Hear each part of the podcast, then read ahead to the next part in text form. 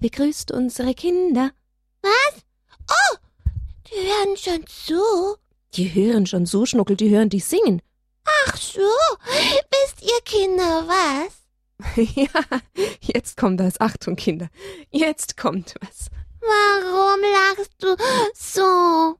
Na ja, ich weiß ja, wie ungeduldig, die, ungeduldig du jetzt die ganze Zeit warst. Gar nicht ungeduldig. Ja, jetzt komm, erzähl schon. Kinder, wir haben doch, wir haben doch in, in die Erde einen Samen reingetan, damit Karotten wachsen, gell? Und dann haben wir gewartet und gewartet und ich hab immer geguckt und es ist gar nichts gekommen. Und jetzt? Und jetzt habe ich gesehen, ganz, ganz, ganz winzig klein, was Grünes kommt. ja, das Kraut von unseren gelben Rüben, die wir gepflanzt haben oder gesät haben, vielmehr Schnucke. Ja, jetzt müssen wir nochmal vielmals warten, bis die endlich groß werden. Ist ja noch klitzeklein, das Kraut. Mhm, Schnucke, das braucht Zeit, hm? Das braucht Geduld, bis unsere gute Nahrung auf den Tisch kommt. Ja, und Wasser müssen wir immer gießen. Und die Sonne kommt dazu.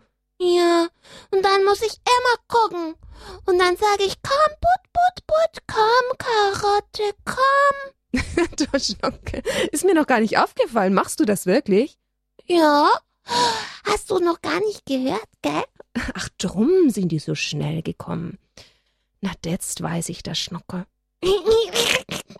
Du bist mir so einer. Komm mal, ich muss dich mal richtig drücken, du.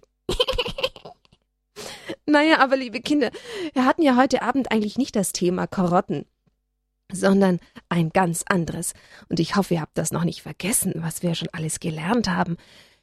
Wir haben doch über die Sakramente gesprochen. Und ich hoffe, ihr wart wirklich auch mit dabei an den letzten Freitagen. Einmal ist es jetzt ausgefallen, leider. Aber heute machen wir ja, also noch nicht das Ende, aber fast das Ende. Heute wollen wir noch zwei Sakramente anschauen, gleich zwei, ein bisschen kürzer. Und nächsten Freitag, da gibt es dann unser Quiz über die sieben Sakramente. Ist übrigens auch sehr wichtig. Wie viele Sakramente gibt es, Schnuckel? Sieben. Sehr gut, Schnuckel. Naja, und die Sakramente sind ja Geschenke vom lieben Gott, Gnadengeschenke von seinem Herzen für uns, weil er uns so sehr lieb hat und uns ganz nah sein möchte, und durch die Sakramente ist er uns so, so sehr nah. Ja, und? Schnuckel, du bist dran. Was werden wir denn heute besprechen?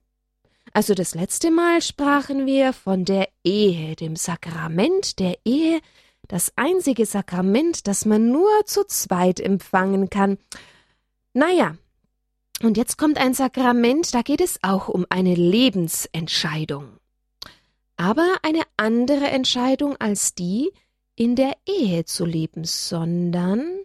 Schnuckel, jetzt bist du dann dran. Mir ist heute nicht so richtig was eingefallen. Ein bisschen was schon, Schnuckel, hm? Ja, ich sag einfach was und dann müssen die Kinder raten, was das bedeutet. Genau. Wir helfen den Kindern schon nach, gell?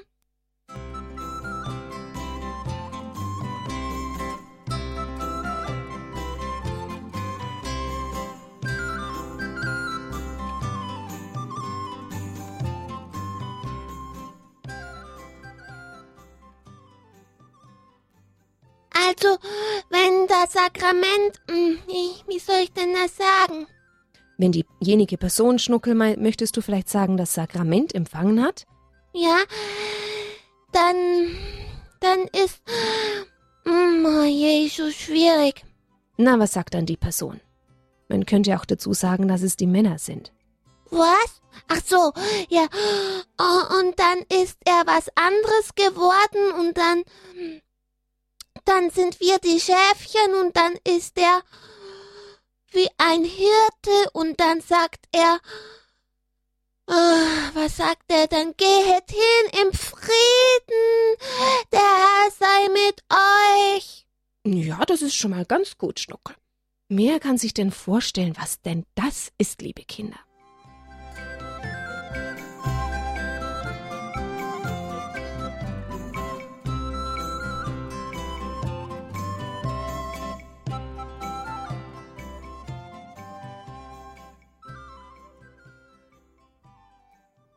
Ist es euch schon eingefallen, liebe Kinder? Ich verrat's noch nicht gleich. Ich lese euch erst noch ein bisschen was vor und dann verrate ich's euch, okay? Ich glaube aber, dass manche schon eine Ahnung haben. Wisst ihr, liebe Kinder, wie war denn das bei Jesus? Jesus hat mit den Aposteln, mit den Jüngern zusammen gelebt und dann ist er auferstanden und dann? Und dann? Und dann hat er den Heiligen Geist gesandt, gell? Ja. Und Jesus ist ja dann nach seiner Auferstehung auch den Jüngern erschienen, seinen Freunden, seinen Anhängern und hat ihnen immer wieder zu verstehen gegeben, dass sie sein Werk fortführen sollen. Taufen, die Botschaft vom lieben Gott verkünden, heilen, die Dämonen austreiben, Sünden vergeben. Und zu Lebzeiten wählte er doch zwölf Apostel, die seine Botschaft mittragen sollten, da heißt es im Markus-Evangelium, er setzte zwölf ein, die er bei sich haben und die er dann aussenden wollte. Und er sagte, Geht zu allen Völkern und macht alle Menschen zu meinen Jüngern, tauft sie auf den Namen des Vaters und des Sohnes und des Heiligen Geistes und lehrt sie alles zu befolgen, was ich euch geboten habe. Seid gewiss, ich bin bei euch, alle Tage, bis zum Ende der Welt. Also Jesus hatte einen Auftrag gegeben den Jüngern und den Aposteln. Und dieser Auftrag, der gilt bis heute. Und da gibt es natürlich jetzt die Personen, die ganz besonders diesen Auftrag haben. In der Kirche. Und wer ist das? Denkt mal an eure Pfarrgemeinde. Wer ist denn da, der sich ganz besonders darum kümmert, dass die Menschen von Gottes Reich erfahren, die die Kinder taufen, na, jetzt wisst ihr es aber, es geht um die Priester. Es geht um die Weihe, das Sakrament der Weihe. Schnuckel, wiederhol mal, das Sakrament der Weihe. Richtig. Ja, liebe Kinder, es ist ein Auftrag Jesu gewesen. Und so war es, dass die Apostel immer den Nächsten nach ihnen, die dieses Amt übernommen haben, die Hände aufgelegt haben und so ist dieses Vermächtnis Jesu immer weitergegeben worden, von einer Generation zur nächsten Generation, von Jesus-Anhängern, weiter, weiter, weiter, immerfort bis heute. Denn auch bei der Priesterweihe, ich werde es euch gleich noch genauer erzählen, wird dem Priester durch die Auflegung der Hände dieses Amt geschenkt, durch den Heiligen Geist. Ja, wie war denn das genau? Bei der Priesterweihe. Habt ihr schon mal eine miterlebt?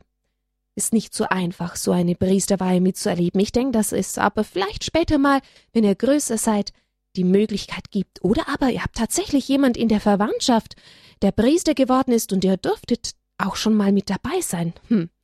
Natürlich kann es das auch geben. Äh, noch wahrscheinlicher ist, dass ihr vielleicht mal bei einer Prämitz dabei wart. Das bedeutet, wenn jemand ein Priester geworden ist und dann seine erste heilige Messe feiert, das macht er dann im Normalfall in dem Ort, wo er geboren ist, in seiner Heimat, dann nennt man das eine Prämitz und so ein Fest mitzufeiern ist auch ein ganz großes Gnadengeschenk. Na, wie läuft denn jetzt mal so eine Priesterweihe ab? Es ist, ja, wie bei einer Hochzeit kommen viele Familienangehörige und Freunde, die ja miterleben wollen, wie ein Mann zum Diakon, das ist so eine Vorstufe zum Priester, aber es gibt auch manche Männer, die nur Diakon bleiben, was heißt nur, aber halt Diakon bleiben. Und dann gibt es eben die Weihe zum Priester und dann gibt es aber auch noch die Weihe zum Bischof. Aber ein Bischof, ja, der muss vorher schon Priester gewesen sein. Na gut, also, wenn da so ein Weihkandidat ist, meistens sind es mehrere Männer auf einmal, die in der Diözese gemeinsam zum Priester geweiht werden, dann ist da der Bischof, das macht der Bischof, der die Hände auf die Priester legt, auf den Kopf des Priesters, und dann betet er still und spricht ein Weihegebet, und ja, dadurch, wenn er dann den Heiligen Geist herabruft, ist aus dem Mann ein Priester geworden. Es folgt aber dann noch bei der Priester- und Bischofsweihe eine Salbung mit Grisam. Vom Grisam haben wir bei der Taufe auch schon gesprochen. Der Bischof wird am Kopf gesalbt und dem Priester werden die Hände gesalbt. Denn es sind ja dann die Hände, die geweihten Hände, die gesalbten Hände, die dann Jesus berühren und Jesus in die Höhe halten, wenn bei der Wandlung aus dem Brot die, dieses Brot zum Leib Jesu wird oder der Wein zum Blut Jesu. Oder auch wenn der Priester dann segnet, es sind ist ein besonderes Geschenk, das dann Gott gibt durch die geweihten Hände des Priesters. Naja, und ansonsten folgt dann einfach eine Eucharistiefeier, so wie auch sonst bei einer Hochzeit. Was ganz besonders aber auch noch ist, bei so einem Fest, dass die Priester sich auf den Boden legen, ganz flach mit dem Kopf nach vorne, also so richtig ganz auf den Boden legen, und dann wird die Allerheiligen-Litanei gebetet. Da werden alle Heiligen angerufen, sie sollen diesen Priestern helfen, ihnen beistehen bei ihrer Aufgabe, denn es ist ja keine leichte Aufgabe. Sie sollen für die ganze Gemeinde Hirten sein. Und wie für gute, ja, wie bei einem Hirten ja für die Schäfchen, so sollen sie auch auf diese große Familie, die ihm dann anvertraut ist, Sorge tragen. Und ja, da gehört natürlich viel dazu, das wisst ihr, das erlebt ihr ja zu Hause auch, zum Beispiel die Taufe oder die Hochzeit oder wenn eine Beerdigung ist oder wenn jemand krank ist, die Krankensalbung zu spenden. Natürlich ganz besonders das Hören der heiligen Beichte, das Sakrament der Versöhnung und die Eucharistiefeier. Ihr seht schon, der Priester ist der, der die Sakramente verwaltet und durch den wir die Sakramente geschenkt bekommen. Das hat Gott so eingerichtet, dass Menschen sich da ganz für ihn hinschenken und ganz für die Gemeinde und für die Menschen da sind. Und das ist eine wunderbare Berufung, Priester zu sein.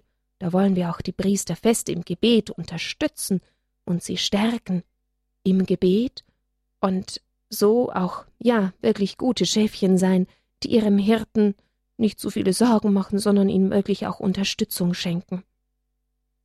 Habt ihr auch so einen Hirten zu Hause bei euch? Vielleicht auch in der Schule als Lehrer, wer weiß? Ich hoffe, ihr habt alle einen so guten Hirten. Bei euch noch in der Gemeinde, es gibt immer weniger Priester, drum sind manche Gemeinden zusammengeschlossen und dann hat ein Priester mehrere Gemeinden zu verwalten, also dann ist die Familie natürlich die Schäfchenherde ganz, ganz riesengroß geworden. Und drum brauchen sie auch ganz kräftig unser Gebet.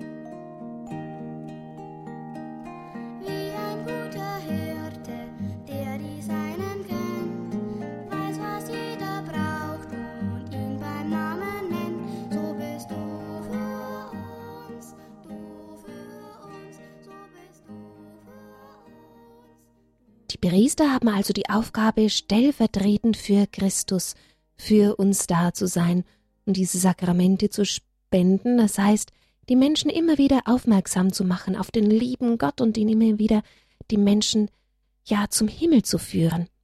Liebe Kinder, wir werden zum Schluss dann auf jeden Fall noch für unsere Priester beten, ja? Das ist nämlich ganz wichtig, das haben wir vorher schon gesagt. Jetzt wollen wir aber noch ein zweites Sakrament anschauen. Schnuckel, jetzt bist du wieder dran. Ja, genau. Jetzt muss ich wieder was sagen.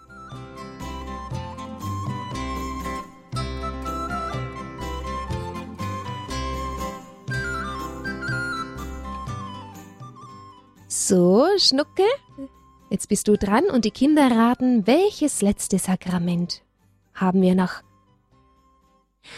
Also, ähm, ja, heile, heile Segen, drei Tage Regen, drei Tage und schon tut's nicht mehr weh. Na, liebe Kinder, wann singt man denn sowas? Wenn jemand verletzt ist, krank ist? Hm.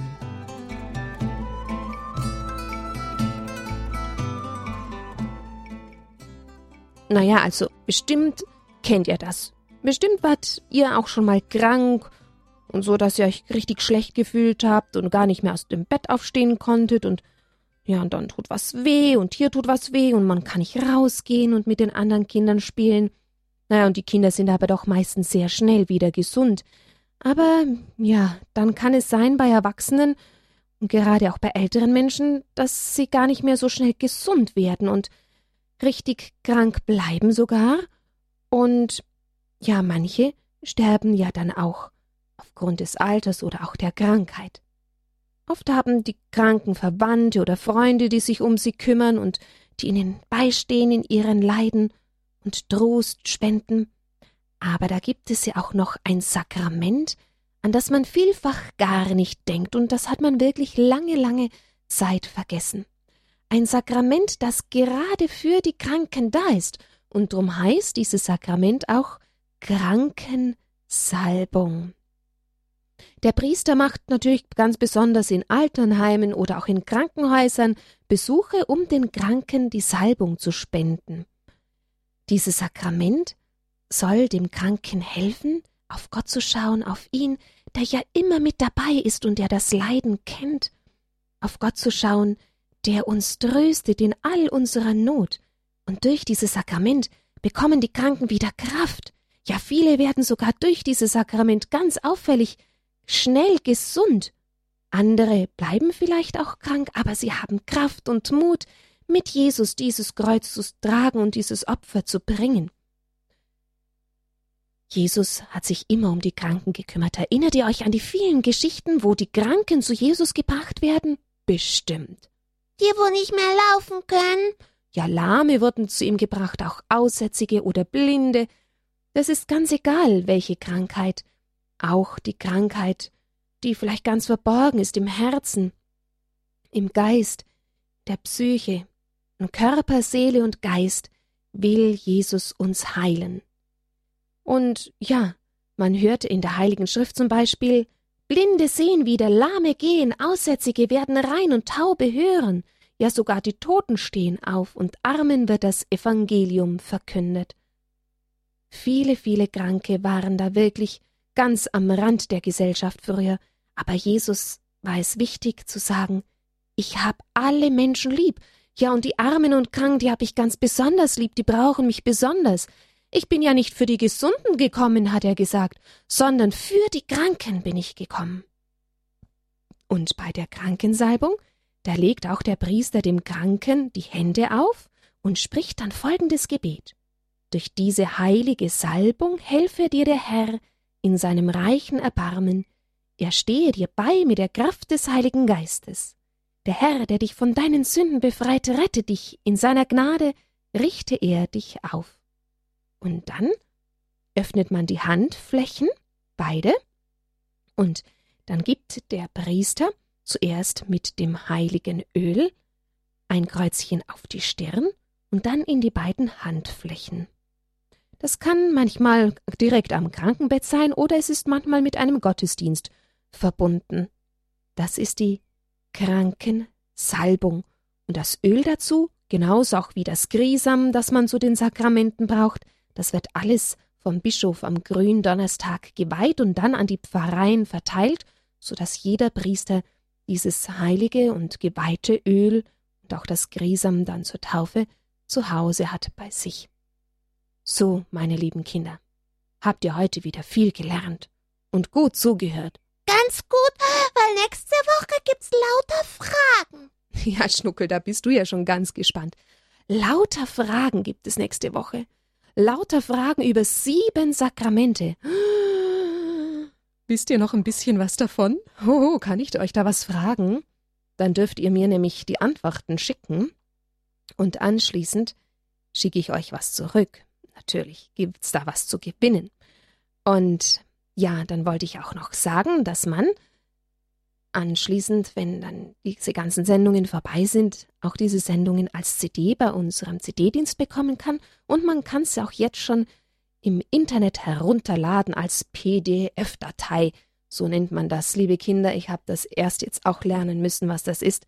Eure Eltern kennen das vielleicht schon, vielleicht auch nicht, aber dann gibt es auch die CDs zu bekommen von dieser Sakramentenlehre. Was haben wir da gehabt? Die Taufe, die Eucharistie, die Buße oder Vergebung der Sünden natürlich, die Firmung, die Ehe, die Krankensalbung, die Weihe, naja, also die sieben Sakramente solltet ihr schon wissen. Und überhaupt, dass es sieben Sakramente sind. Und dann werde ich natürlich noch paar andere Sachen fragen. Wie denn das ist. Ob man bei der Taufe ein Gebet für die Kranken spricht? Nein. Nein, Schnuckel? Nein, das passt nicht zusammen. Das geht nicht. Also ihr werdet sicher ein paar Antworten wissen. Ich bin schon gespannt, was da bei euch dann alles aufs Papier kommt. Aber jetzt wollen wir erst mal noch mm, beten. Gut, Schnuckel, sehr gut. Ich hatte ja gesagt, es ist so wichtig, dass wir beten für die Priester. Aber wir haben natürlich auch für die Eheleute gebetet und für die Familien das letzte Mal. Natürlich, für alles wollen wir beten und für die Kinder wollen wir beten und für die Jugend wollen wir beten. Ja, genau, für die Jugend, damit sie erkennen, welches ihre Berufung und ihr Weg ist. Da gibt es natürlich neben dem Priestertum auch noch die Möglichkeit, einen geistlichen Beruf zu wählen, nämlich als Ordensschwester vielleicht oder als Ordensbruder oder natürlich die Ehe und die Gründung einer Familie. Liebe Kinder, betet jetzt schon, dass der liebe Gott euch zeigt, welcher Weg der beste für euch ist und wo ihr ihm, dem lieben Gott, die größte Liebe schenken könnt und die größte Freude. Jeder muss spüren in seinem eigenen Herzen, welches ist mein Weg. Aber Jesus spricht ja in unserem Herzen. Darum können wir diesen Weg auch finden. Es ist nur wichtig, dass wir da füreinander beten und immer im Gebet bleiben, dass wir Gottes Stimme auch hören können, ja? Und jetzt wollen wir beten für die vielen, die nach ihrem Weg suchen und fragen. Vielleicht habt ihr schon große Geschwister, die auch noch nicht so genau wissen, was sie machen werden. Oder wir beten für die Familien, beziehungsweise heute ganz besonders auch für die Priester, dass sie in ihrem, ihrer, ihrer Berufung stark bleiben und ja die Freude dabei nicht verlieren und von Gott immer wieder neu angezündet werden. Mit seiner Liebe. Im Namen des Vaters und des Sohnes und des Heiligen Geistes. Amen. Schau mal, lieber Gott, wir sind jetzt ganz viele Kinder und wir bitten dich ganz inständig um deinen Heiligen Geist für alle unsere Priester. Und dich, Maria, bitten wir, dass du sie in deinem Schutz und in deinem Herzen ganz festhältst, dass sie viel Kraft haben für ihre schöne Aufgabe, die manchmal auch ganz schön schwierig sein kann und dass sie niemals aufhören, Jesus ganz fest zu lieben und gute Hirten zu sein. Und wir bitten dich auch, guter Gott, Heiliger Geist, komm auf alle Jugendlichen herab und auch auf alle Kinder, die sich noch fragen, welches ist denn meine Berufung? Wie möchte ich dem dem lieben Gott dienen? In der Ehe eine Familie zu gründen oder als Priester vielleicht oder vielleicht als Ordensschwester? Es gibt viele, viele Wege, Jesus, schenke du dein Licht und deinen Heiligen Geist. Danke, dass du das heute tust und alle Tage. Und die Personen, die wir kennen, und die Priester von unseren Gemeinden und die wir sonst kennen, die legen wir dir ganz besonders auch ans Herz. Amen. Im Namen des Vaters, des Sohnes, des Heiligen Geistes. Amen. Amen. Das hast du aber festgebetet. Hab ich festgebetet, Schnuckel. Na gut, und die Kinder erst zu Hause, weißt du, die alle mit dabei waren. So, und du darfst jetzt noch ganz feste Gute Nacht sagen. und ich gebe euch einen ganz festen Gute Nachtkuss. Achtung! Oha! Na so was, Schnuckel. Da fällt uns ja gleich das Mikrofon weg hier. So küsst du da rein. Ist gar nicht ganz feste. Ja, allerdings. Gute Nacht, ihr Lieben. Schlaft gut. Wir haben euch ganz fest lieb und wir beten auch immer füreinander, stimmt's? Ja, wir schon. Und die Kinder sicher auch, gell? Gute Nacht.